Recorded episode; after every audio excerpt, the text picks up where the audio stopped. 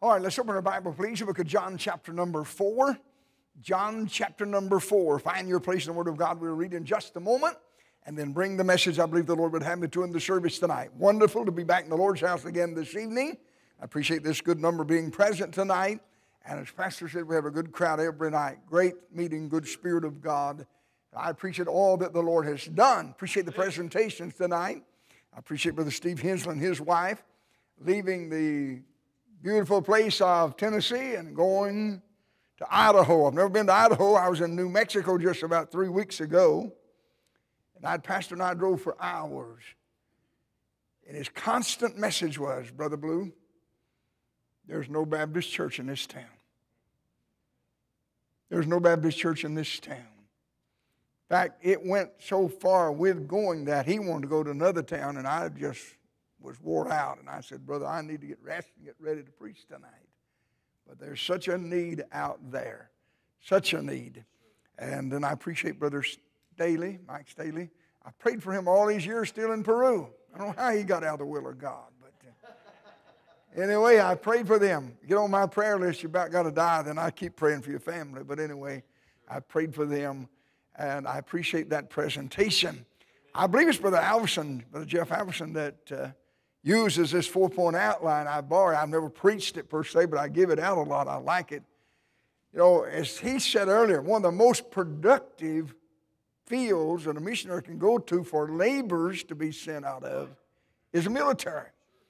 And I know you've heard Brother Jeff say this, I'm sure you have. I'm good friend Brother Don Drakes as well, he and Patsy. But Brother Jeff says, a military man, when he goes into the military, he learns number one, that there's a man in charge. He's not the boss. Number two, he learns that there's a manual to go by. You don't just do it anyway.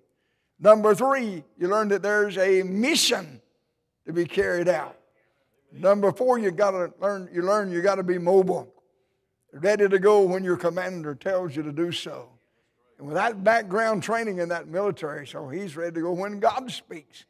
Our problem goes all the way back to the home. We don't make our children obey authority in the home, so they're not used to authority, not used to nobody telling them what to do. Got their own mind, their own will. But I tell you, God wants us to be involved in the work of the Lord. I praise the Lord for it. Thank you again for everything that you've done for us. Thank you for the offering given. Uh, those of you that have purchased books and things off the table, thank you for that. I've not said much about it, but they're back there, and there's a suggested price list. All that goes in radio. I don't get anything out of that. A radio bill runs nearly four thousand, nearly five thousand dollars a month and you can pay any month you want to, or as many as you want to. It'll be fine. But I, I say this often, preacher. I don't know if I've even mentioned it this week or not, but just go by, look the books over. If you find something you want, get it, put the money in the jug, and go on. You go by and look the books over, you don't find anything you want, put the money in the jug, and go on. Amen. Amen. But I do appreciate what the Lord's done in doing. And then uh, I do, and I thought about this. I don't know if you know who Jim Aguiar is or not. Did you? Jim was in Germany. Jim Aguiar had 17 years toward retirement, 17 years build up. And God called him, God saved him and called him to preach. And he surrendered, left Germany, came home, got his training preparation, went back to Germany, and Frank Caceres, the first year, that first four-year term that Brother Jim was in Germany, at a military place, military church, he had 12 people surrender to full-time service out of that first four-year term. Frank Caceres was one of them. And the reason I said that now, Frank's wife, Frank died in December. Paco, we all knew him. His wife Cookie died a couple of days ago. They'll be burying her on Saturday. Fruit. And then all the work they've done for God all these years. Fruit to the mission programs of churches just like Whitfield Baptist Church. I'll tell you, it's going to be exciting to get to the judgment seat of Christ if we've done what God wants us to do.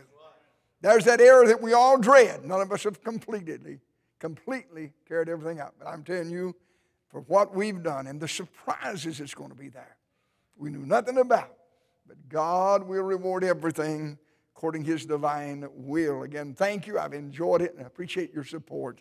And you pray for. God would help us and bless us, and the Lord's will be done. Let's stand together, if you would, please. Your Bible open. John chapter number four, very familiar verse of scripture in speeching missions, and so I want to use it. I feel like this is what the Lord wants me to do tonight. And I want you to pray God will bless and have His way, and the Lord's will be done. I want to just make one statement before I read. Can I really, can I really nail this down? Preacher don't know what I'm fixing to say. He's nervous, afraid I'm going to say something. But you know, when you hear a message, you don't wait three weeks to go to the altar. This is the reason that I always push when you take a faith promise commitment, do it at the close of the preaching on it. It's like an altar call. Do it while it's on your heart. I promise you, if you put it off to Sunday, if you put it off to two Sunday, the devil's going to fight you all the way. You go ahead and do it. So when you go ahead and do it, then start doing it and watch God prove his blessings upon your life. John 4, let me just read verse 35. Our Lord, speaking to his disciples, said, Say not ye, there are yet four months, then cometh the harvest. Behold, I say unto you, lift up your eyes, look on the fields, for they are white already for harvest. Say not ye, there are yet four months, then cometh the harvest. Behold, I say unto you, lift up your eyes and look on the fields, for they are white already to harvest. Father, again in the name of the Lord Jesus Christ, I bow before you to pray. One more time, Father, let me say thank you for the privilege that I've had to be born in America, to hear the gospel, to be saved by the grace of God, called to preach, put in the ministry, kept there, and blessed of the Lord as I am. So undeserving, so unworthy. No one ever thought anything good could ever come out of my life. Oh, God, thank you for the saving grace of God and the marvelous mercies of our God that works in our life to fashion us and mold us and make us after your divine will. Lord, I do want to say I appreciate so much what you have done in this week of meeting. Lord, I have no particular person in my mind as I say this, but I am confident that the Spirit of God is working a work, Lord, that will be manifest soon in the life of some people in this service, in this church. I pray you, Lord God, you bring it to fruition. Do that you want to do and that that needs to be done. Help us not to put off when we know what we ought to do, but do it to the glory of God. There'll be no regrets at the end of the way if we serve you, Lord, as you've told us to. Now, Lord, help me tonight. Help your people and speak to our hearts and work in our lives. Do what you want to do, and for what you do, Father, I'll give you praise, honor, and glory because I pray it in Jesus' name. Amen and amen. Thank you. you may be seated. Do keep your Bible open, please, to see with a message for tonight from the Word of God. When I read John chapter 4, verse number 35, the first thought that comes to my mind is this No one would argue with me, there is a harvest out there. That thought is followed by this thought no one would argue with me that God wants us to reap that harvest. Can I get an amen there? I don't think anybody here would argue with me that Christ died for every lost sinner, tasted death for every man, not a select few or an elect few, but a whosoever will, anyone, anywhere.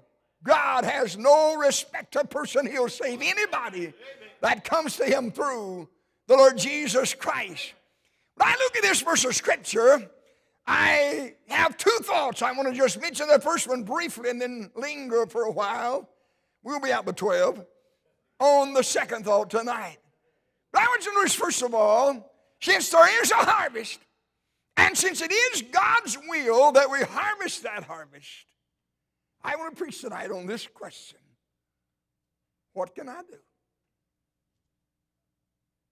What can I do? What part can I play? That's not a good word to say because we're not playing games, but you understand my language there. Two things that jump out of my, into my mind as I look in this verse of Scripture. First of all, if we're going to harvest the harvest, we first must visualize the harvest. The devil hates a mission meeting because he knows, the Word of God teaches, that our eyes affect our heart. I don't believe any saved person could look at what's been shown to us this week in the presentations, not because of me, but listen to what's been said this week through the preaching the Word of God. I do not believe you can leave this service when it's over tonight the same as you were last Wednesday night before the week ever started. God has shown us some things, God has spoken to us, uh, and I praise the Lord for it. But notice we must visualize a harvest. Three things you'll see if you look at the harvest. And I'm just going to mention these because I want to come to the latter point. Number one, without question, the harvest truly is plenteous. There's harvest across the street, across the state, and across the sea. I make this statement especially to the members of Whitfield Baptist Church and Brother Cofield and his people. Brother Cofield, Whitfield Baptist Church is needed in Dalton, Georgia tonight more than it was the day you started it 40 years ago. This church needs to be a bright and shining light, a soul winning church, a visitation church, a knock on door church, a gospel preaching church to the town God put you in. It's needed right here in Dalton, Georgia. But not just here, but across the state of Georgia and across the United States of America. I've never been to a place that I didn't see fields that are plenteous, ready for harvest. Not only do I realize that the field the harvest is plenteous, but second, I just mentioned to you, the harvest is precious. We're not dealing with stocks and bonds, silver and gold, land and retirement. We're dealing with souls that are so precious, God sent His Son to die for them. Christ gave His life, gave His blood, gave His all.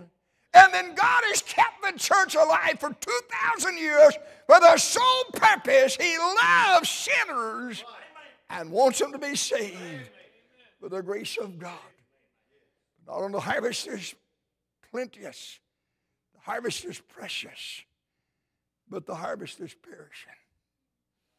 Now, I don't want to be argumentative when I make this statement, but in my studies of the Bible, Brother Cofield, I don't find cotton fields in the Bible land. All of us here in Georgia and around the South, we think of white field, we think about cotton to Lamar, but there is no cotton growing in the Bible land. So what's he talking about? The basic thing you find in the Bible, and as far as I can find out, is grain. Grain is not white when it's ripe, ready to harvest. When grain turns white, it's an indication it's been left in the field so long. All protection is opened up off of it. The old timers, when I grew up, they called it the sun's bleaching out the wheat. But it exposes those wheat kernels to the element, and just a good rain knocks them out to the ground, and they're gone forever. You see, we're not dealing with souls that's going to need God a hundred years from now. We're not dealing with missionaries going to need support a hundred years from now. We're dealing with souls, some, many. Watch the light flash. Many will die tonight. Our pastor shared with us the sad news of our brother. Sad for us, good for him when going home to be the Lord today. What a hero he was in my own life. What a help he was. But the harvest is plenteous, it's precious, it's perishing. Often we hear the story told of Jonah and what a great missions message there is in Jonah. Thank God in chapter 3, God is a God of a second chance. But, preacher, you think how many people would have died in 72 hours in a city that large? There was no second chance for them. The gospel is good news only if it reaches the destination in time and people hear it.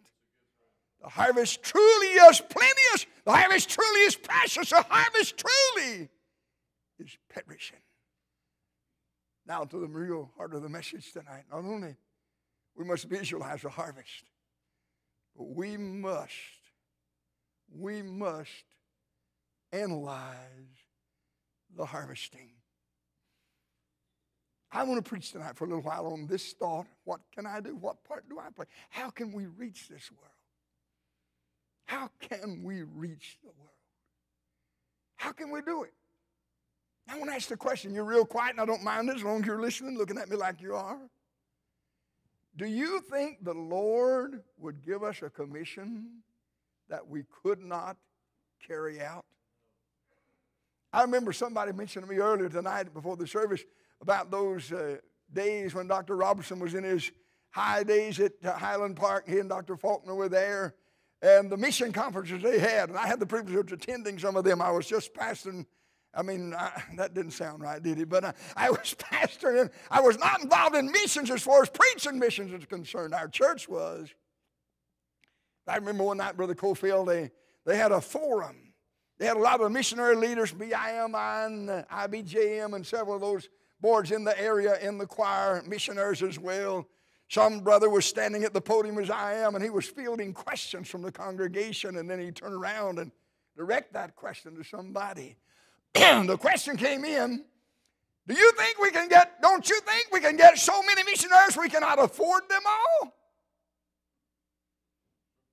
And the fellow who was moderating said, I'd like to answer that, but I'm going to carry out protocol. And so he turned and there was a gentleman standing maybe the second or third pew right there by the banister on the front row in the choir.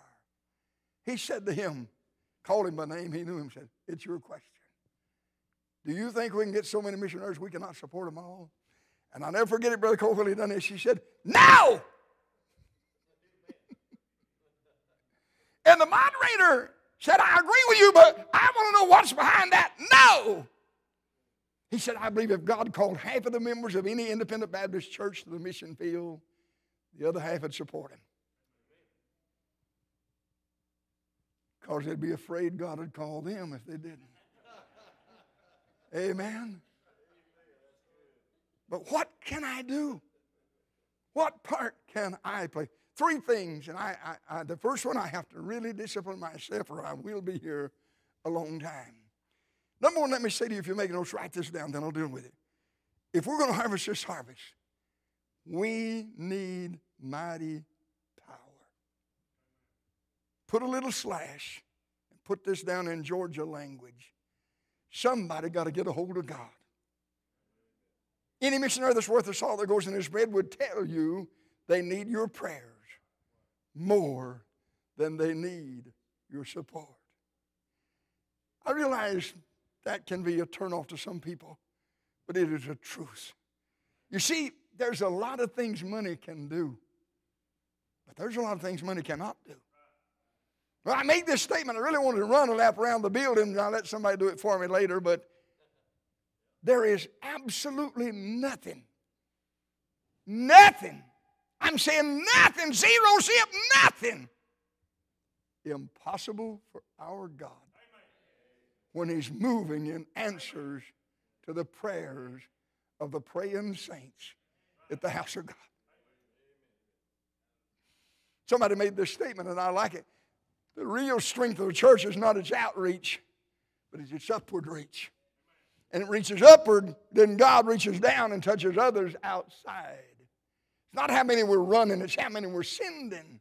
I'm saying to you, God wants us to have the power of God to touch heaven and then touch the world through others in the work of God. As I, as I and here's where I got to watch myself, but as I, I was, I heard that message, I heard a message on praying for missions one night. Brother Cofield, I was challenged. That missionary preacher challenged us. He said, I challenge you, pray an hour for missions. Well, I've just always been that kind of fellow. I take challenges. I may fail them, but I like, I take them and challenge them. Try to decide I'm going to pray an hour. And I, I got myself alone with the Lord in my prayer place, and I prayed about everything I could think of for missions. And I looked at my watch, Brother Smith, and it had been seven minutes. I was embarrassed. I prayed again. That's one. I never did finish the hour. But you know what God did? God taught me, please don't be offended. I'm not trying to hurt you, I'm trying to help you. God taught me the simple fact, Brother Randy, I didn't know how to pray for missions. You know what my general prayer for missions was? God bless our missionaries. I still pray that, by the way, when I'm in a hurry. But if that's all the praying we ever do for missions, don't expect much answer when there's not much praying going on. I promise the Lord, Lord, if you'll teach me how to pray for missions, not only will I pray for them, but I will also teach others to. Through the years, it's been my joy to do that. In my praying for missions and God teaching me, the Holy Spirit showed me three things, not immediately, but separate weeks and months in my life. I want to give them to you very quickly. If we're going to harvest this harvest, number one, we're to pray for laborers to be sent. The message of the scripture has been mentioned more than once this week, but our Lord said, Pray ye therefore the Lord of the harvest, that he'd send forth laborers into the harvest. Now look at me just a moment. If we could use language like we're familiar with and call that a prayer request, that's the only prayer request the Lord made in the Word of God, as far as I know. Can you imagine a Wednesday night prayer meeting? And we're going to gather around the altar here at Whitfield and we're going to have a time of prayer. Pastor Cofield, Pastor Jason, somebody's up here taking prayer requests. Can you imagine what would happen if the Lord entered into that service bodily? You know, and I'm not making fun, please. We pray for all of us, different things, but pray for my mama, pray for my child, pray for my loved one. The Lord raised up a nail pierced hand. You know what he'd say? I want you, Pastor, and the people at Whitfield Baptist Church to pray the Lord of the harvest that he would send forth laborers into the harvest and sit down. He came back the next Wednesday night, same prayer request. That's the only one he has. Only one he ever gave in the eternal Word of God. Well, I remember when the Holy Spirit started working on my life about what I'd been doing about the Lord's prayer request. Can I really be honest with you a moment? It bothers me sometimes that I have so much human frailty and never get accomplished a lot of the things that I plan to accomplish. I've been in meetings like this before, Pastor, and somebody come up to me with a prayer request after service and said, Brother Blue, pray for my mom. She's having surgery in the morning at 9 o'clock, or, you know, just fill in the blank like that. About noon, I realized I forgot to pray. I've seen it really happen when I come in the church on the next evening and they come in. Oh, I forgot to pray. It's a horrible feeling. But can you imagine Jesus asking us to pray about something and us either forgetting it or ignoring it? Can you imagine us forgetting it or ignoring the Lord's request? You see, God did not leave it up to denominational leaders God didn't leave it up to pastors and deacons. God didn't leave it up to mission boards to select missionaries. God reserved that right to Himself to call missionaries. To call missionaries. Now, it really got a hold of my heart, preacher, when I realized when Jesus said, Pray ye therefore the Lord of the harvest is in forth labors, you know what He's really saying? Pray for me. He is the Lord of the harvest right? Pray for me. You see, God knows what it is, Christ knows what it is to leave home, to go to a total strange place where he's unwanted, unloved, and rejected. He knows what it is. He said, Pray for me that I'd send forth laborers into the harvest. I ask you tonight, what are you doing about the Lord's prayer request? But Cofield, I take this, this literal and this serious. I believe since the Lord told me to pray for him, send forth laborers, when we come to the judgment seat of Christ, I believe he's going to bring it up.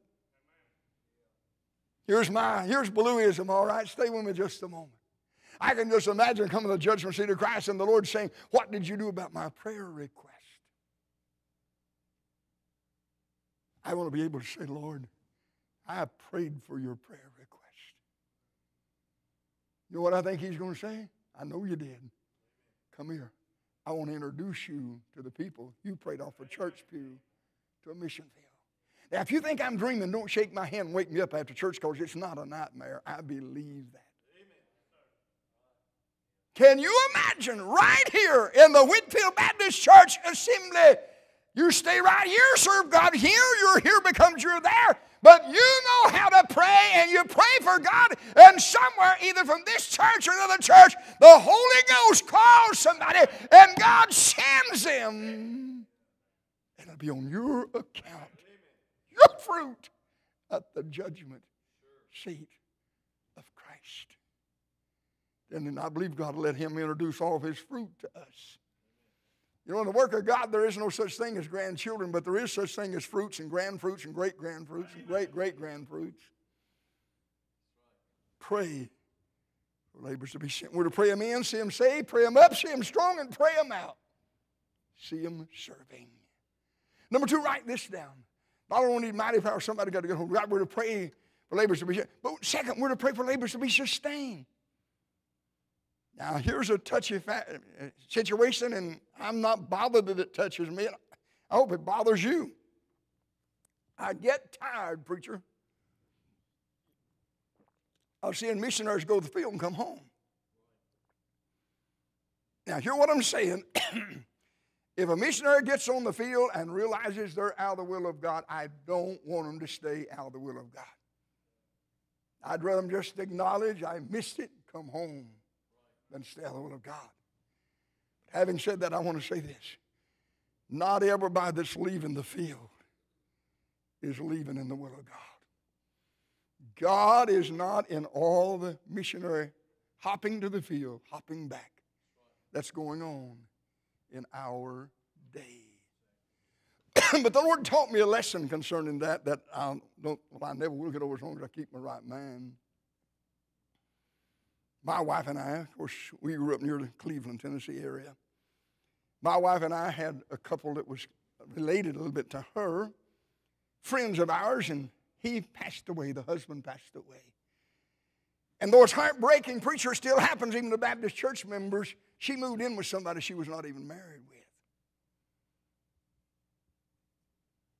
They lived together a little while.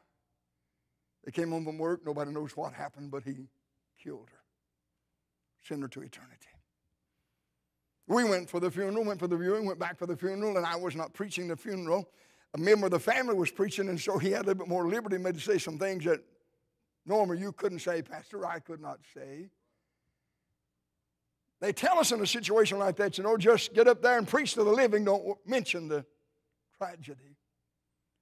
Now, I'm telling you, that preacher broke every rule in the book as far as the book is concerned that day. I'm not talking about the Bible. He got up there and just got started in, you know, little common introductory words. And he said, Well, the question is, who's to blame? Wow. Then he started this line. He said, Oh, I know they've got the accused assailant up at the jail, and we say he's to blame to some degree. But I wonder who else is to blame. It got quiet, even for funeral. And he said, I wonder if our church is to blame. What were we doing when our sister, in loneliness, in the deep valley of grief, would turn to a lost man instead of coming to us? He said, I wonder if I'm to blame. He said, I've been racking my mind thinking about, and he pointed back to a section when she sat back there I wonder when I preached the last three times she heard me preach.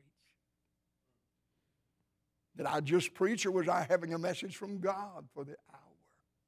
It's getting quieter. He said, I wonder if the family's to blame. Where was the family? Where were we all at as a family?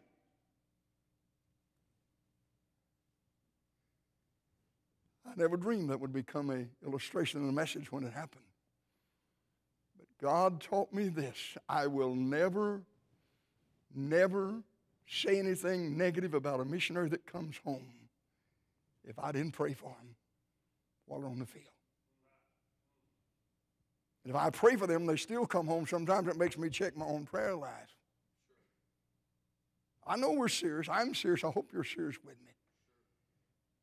But they need our prayer. You see, we give so they can live, but we must pray so they can stay. There's not enough support. Many missionaries, while we're sitting here tonight enjoying the comfort of this building, the fellowship of these brothers and sisters in Christ, there are missionaries that's fighting every imaginable battle that there is head on. Multiple battles. And there's not enough money to keep them on the field.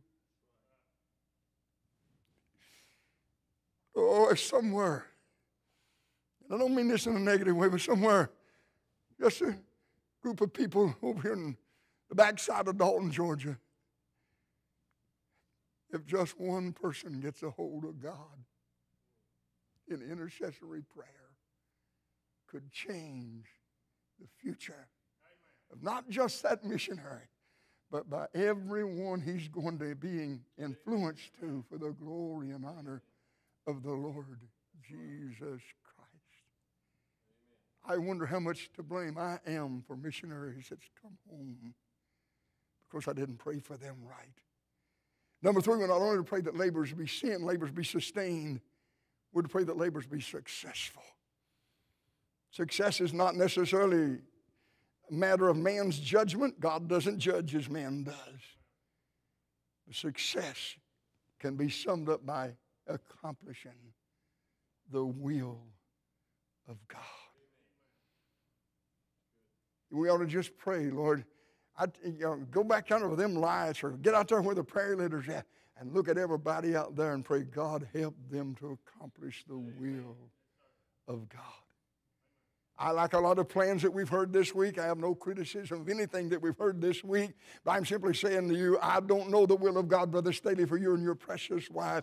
But God can let you know. And I'm going to pray, God, help you to accomplish the will of God. Just before I left the pastorate, I was on a Sunday night, we had missions meeting, and we took on three different missionaries on Sunday night. Tuesday morning, I was preaching a fellowship meeting, and one of them, two of the missionaries showed up. One of them walked up to me when lunch was over. Lunch was being fixed. The morning service was over. And he said to me, Brother I want to ask you a question. I said, What is it? He said, As one of your missionaries, you're a supporting pastor. What do you expect out of me? I never meditated on that preacher. It caught me off guard. I thought of meeting. I said, if when you and I meet the Lord, if the Lord will say, Well done, I'm going to give you a double thumbs up. You please God, it pleases me. Pray for labors to be sent. Pray for labors to be sustained. Pray for labors to be successful. Number two, write this down.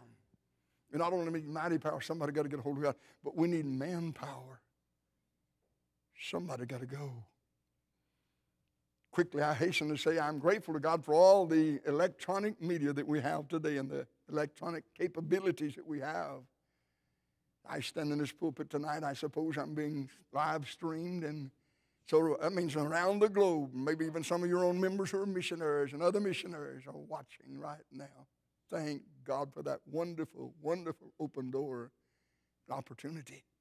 I want to say something tonight, church. Hear what I'm saying.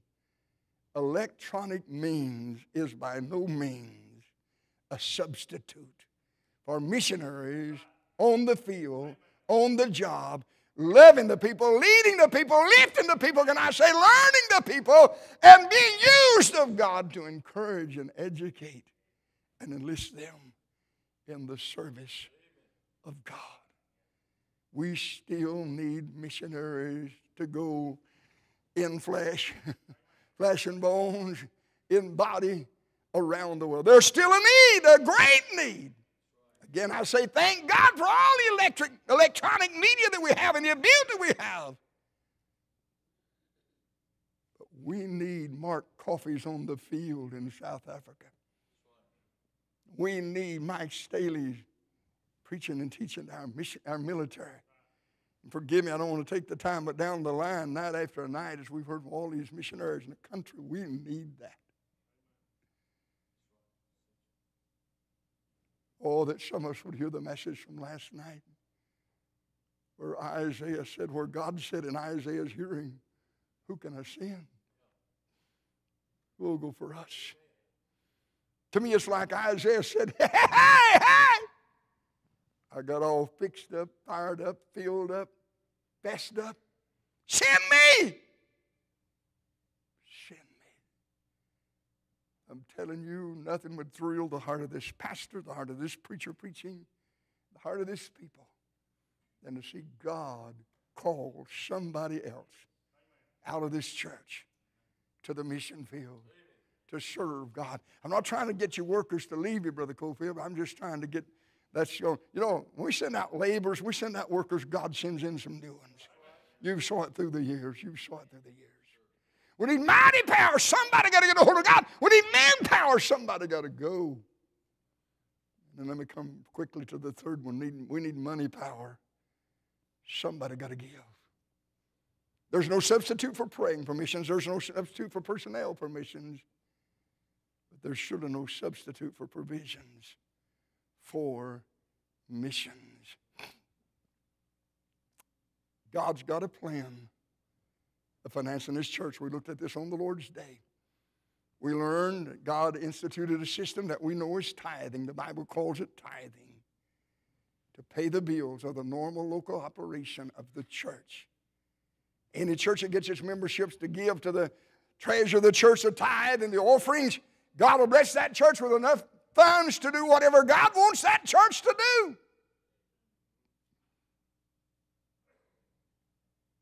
And God set up not only the tithing, but God set up free will offerings for special needs that arises in the life and ministry of the church. But then I want you to turn your Bible to 1 Corinthians 16, and I want to quickly go through this again before we close tonight.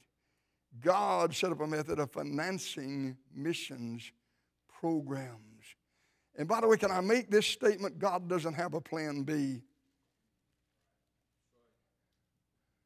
I remember several years ago, preacher, I was in a meeting, and I kind of got a trap set for me. I thought it was a trap. It was not really a trap, but it was. I was uncomfortable when I found. I was, I was uh, invited to breakfast to discuss missions with a Southern Baptist preacher. And I took him up, crucify me, but I took him up on it. When I got there, I started toward a table with four chairs, and he said, No, come over here to the big table. I've invited some of my friends. So it turns out there were three pastors, and each one of them brought either a deacon or a man of his church. I had six of them there against me. We had a meal, and there was some good fellowship and some quietness, you know, some little hesitancy in there. And then I can still see it. We got through eating. The leader of our meeting, the host of the meeting, was sitting at the end of the table, and he kind of pushed his chair back, crossed his legs, and took a, cup a coffee cup in his hand like that, you know. He said, Now, Brother Ballew, tell us what you're preaching about missions giving.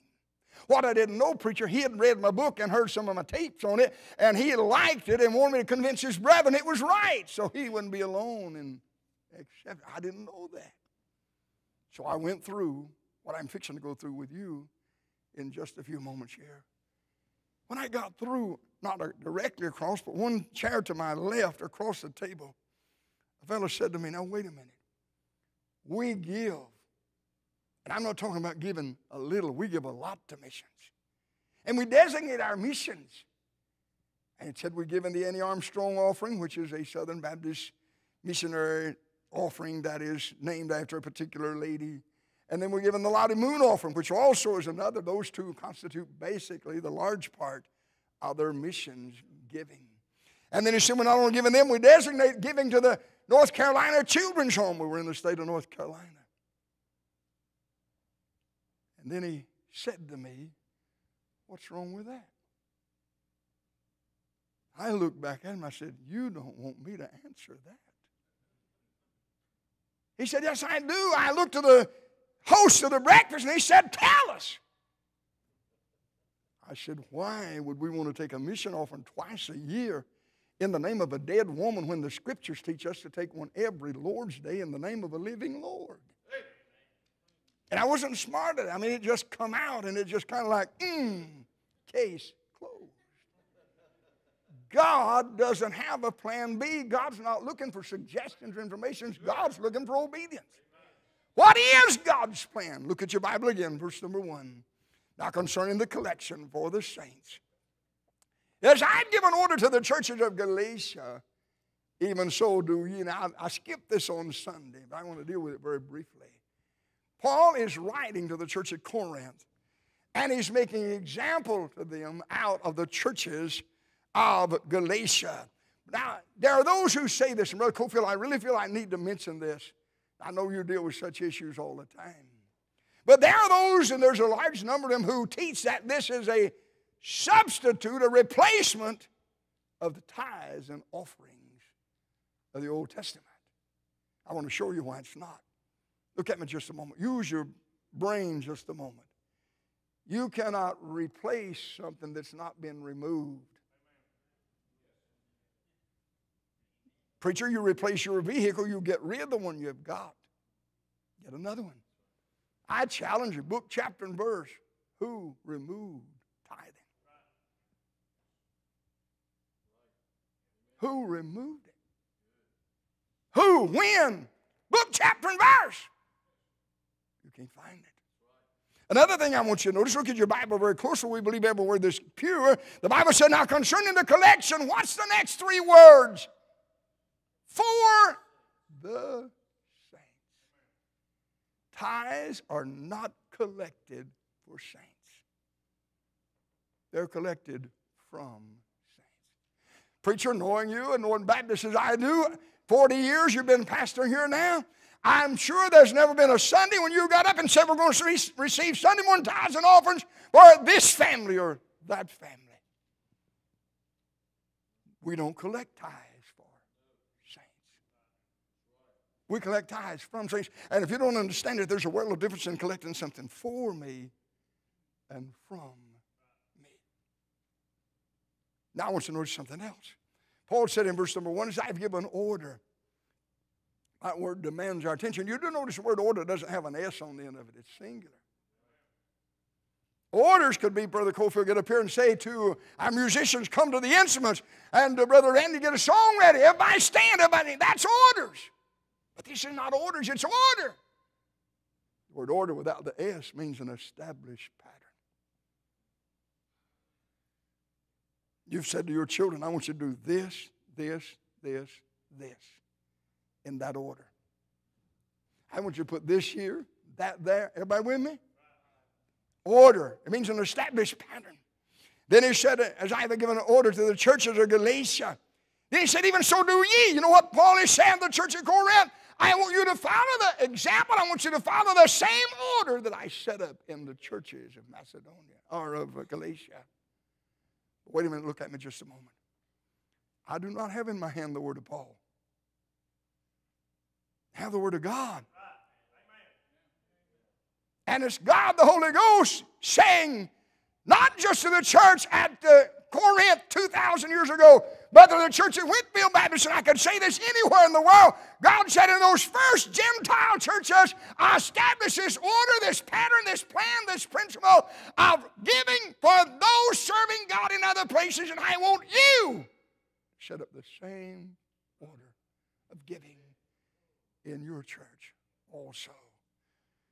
We learn it's verse number two, it's to be systematic giving from the first day of the week. We learn it's to be total involvement. God said, let every one of you. We learn that it's to be given as God's prospered us, and we learn in verse 3 and 4 that's to be given as to the local church and distributed by the authority of the local church. That's God's plan. It's not mine, it's God's. It's God's. And God's not changing. He's not looking for a second way. He's not looking for a plan B. He's looking for obedience. Now, quickly, I want you to come with me to 2 Corinthians chapter number 9.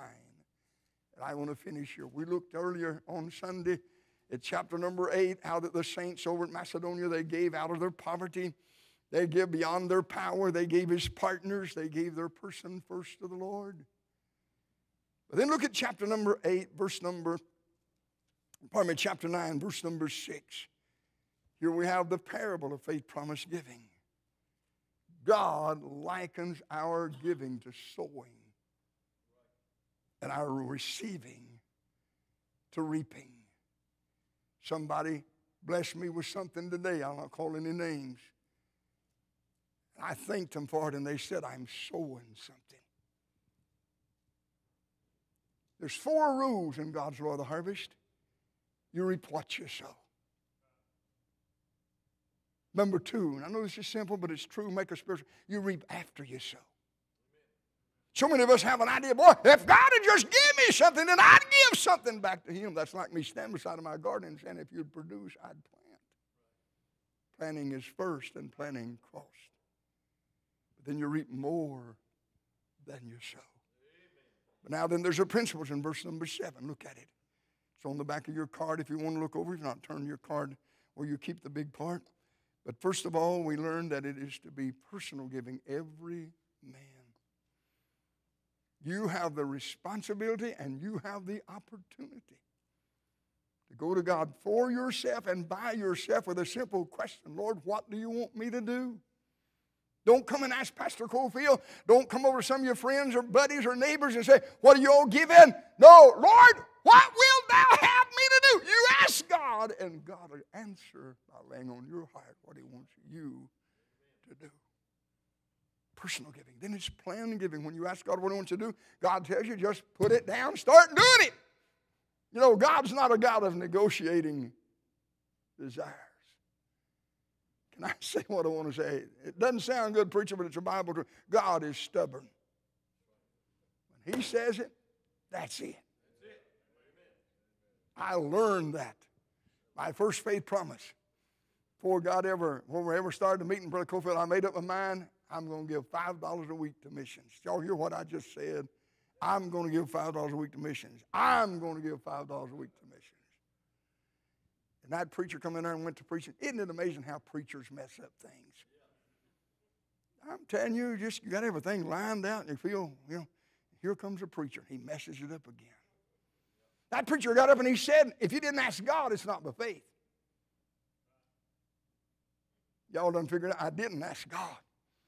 He said, if you can figure out how you can do it, it's not a faith. If you can see it, it's not a faith. I struck out. So I asked God. In fact, I really told God I was going to give $5. And God said 10. And I said 5. And I learned that first year you don't win an argument with God. With a trembling hand, I circled $10 a week, $520 for the year. That year, Brother Bob Darty, who's went to heaven today, came to our church, was going to the land of the Bible with Brother Mays and some other fellas. Brother Bob mentioned it to me about going, and I've always wanted to go, and he mentioned it to our church. I think they thought it was a one-way trip. Everybody saying amen. And then Brother Bob said if we could raise a thousand dollars, Brother Ballew could go. And in just two or three minutes, we raised a thousand and forty dollars. I went to Israel, enjoyed the trip, Came back, a year goes by, and it's Faith Promise Missions number two, conference number two. During the week that week, the man of God said, Now look back, what's God done? And all of a sudden, God just kind of rolled the scales from my eyes. Have you been doing any math while I've been talking? $10 a week, 52 weeks, $520. $520, 1040 Exactly double. But wait a minute, it's really triple. He give the 520 to put in the mission offering. 1,040 for the trip. I was glad then God was stubborn and wouldn't give in to my desires because I would have never got to go to Israel. He knows what's best. But we must come to the place, find out what God wants, put it down, start doing it. It's not only personal giving, plan it's persistent giving, so let him give. It's positive giving, not grudgingly of necessity, for God loveth a cheerful giver. But in verse number eight, it's proving giving. And God is able to make all grace. In these two chapters, if you know anything about it, if you don't go home and read them, these two chapters call missions giving grace. Grace. God's able to make this grace abound unto you also. God is able to make all grace abound toward you, that you always, listen what I promise, that you always, having all sufficiency in all things, may abound to every good. It's such a cheap word to use on God. Verse 8 is God's guarantee. His spoon's bigger than your shovel. He's not going to let you outgive him. Then I close with a challenge of verse number 13 in that word I mentioned Sunday. The Bible said, while by the experiment of this administration. I'm sure many of you were here on Sunday, but let me do this again if I may, please. By the way, preacher, I, I don't know if I said this Sunday, but I looked this word up. You know what this word experiment means in the Greek? Same thing it means in Georgia. Try and see if it works. God has given two chapters telling us to give, and, and God could have, as some Baptists think, He would take a club and said, I said give. But that's not God. God said, and I believe this is a picture. Pastor can tell what God does for him. Yes, he's a pastor. God does things for him. I can tell what God has done for me. Uh, Brother Ballew's an old preacher. God does things for old preachers. The missionary can tell what God's done for him. Yeah, God does things for missionary. What you're saying is, I'm not a pastor. I'm not an old preacher. I'm not a missionary. Will God do it for me? I'm so glad God understands all my fears, all my lack of faith. You remember the man in the Bible said, Lord, I believe, but help thou my unbelief. And it's like God said, I tell you what you do. You wonder if I'm going to do it for you or not. Try and see. Experiment. I challenge you tonight, and surely nobody in this church would fit this as a member of the church, but if you're here tonight and you've never tried and faithfully executed faith promise, give God a chance to prove what He'll do. Give God a chance to prove what He'll do. I'll close with this thought right here. I said it early in the week. If you agree with what I'm seeking to say, please give me some amens. There is a God in heaven. There's a world going to hell. Come on, give me some amens. That God loved that world enough, He gave His Son to die for them. And that same God that loved the world, gave His Son to die for them, said, All the silver and all the gold, may I paraphrase, all the money, all the wealth is mine. What kind of God would it be that would give his son to die for that world and set up in heaven and hoard the funds needed for missionaries to get to the field and do what God has called them to do? Can I give you one more verse to go with that? Second Peter chapter 3, verse number 9. The Lord is not slack concerning his promise but is long suffering. That's what. Listen to this. Not willing that any should perish, but that all should come to repentance. How are they going to come to repentance if they never hear the gospel? How are they going to come to repentance if they never hear the word of God? I have written in my Bible, preacher, by that verse, 2 Peter 3 9, if God's not willing that anybody should perish, why is it so easy for me to let them go on to hell? Why don't I determine that? By the grace of God, I don't want one person to slide through my opportunities and go to hell. What can I do? We need mighty power. Everybody can get on that. We need manpower. Some can get in on that. We need money power. God teaches all of us should be in on that. We need mighty power. We need manpower.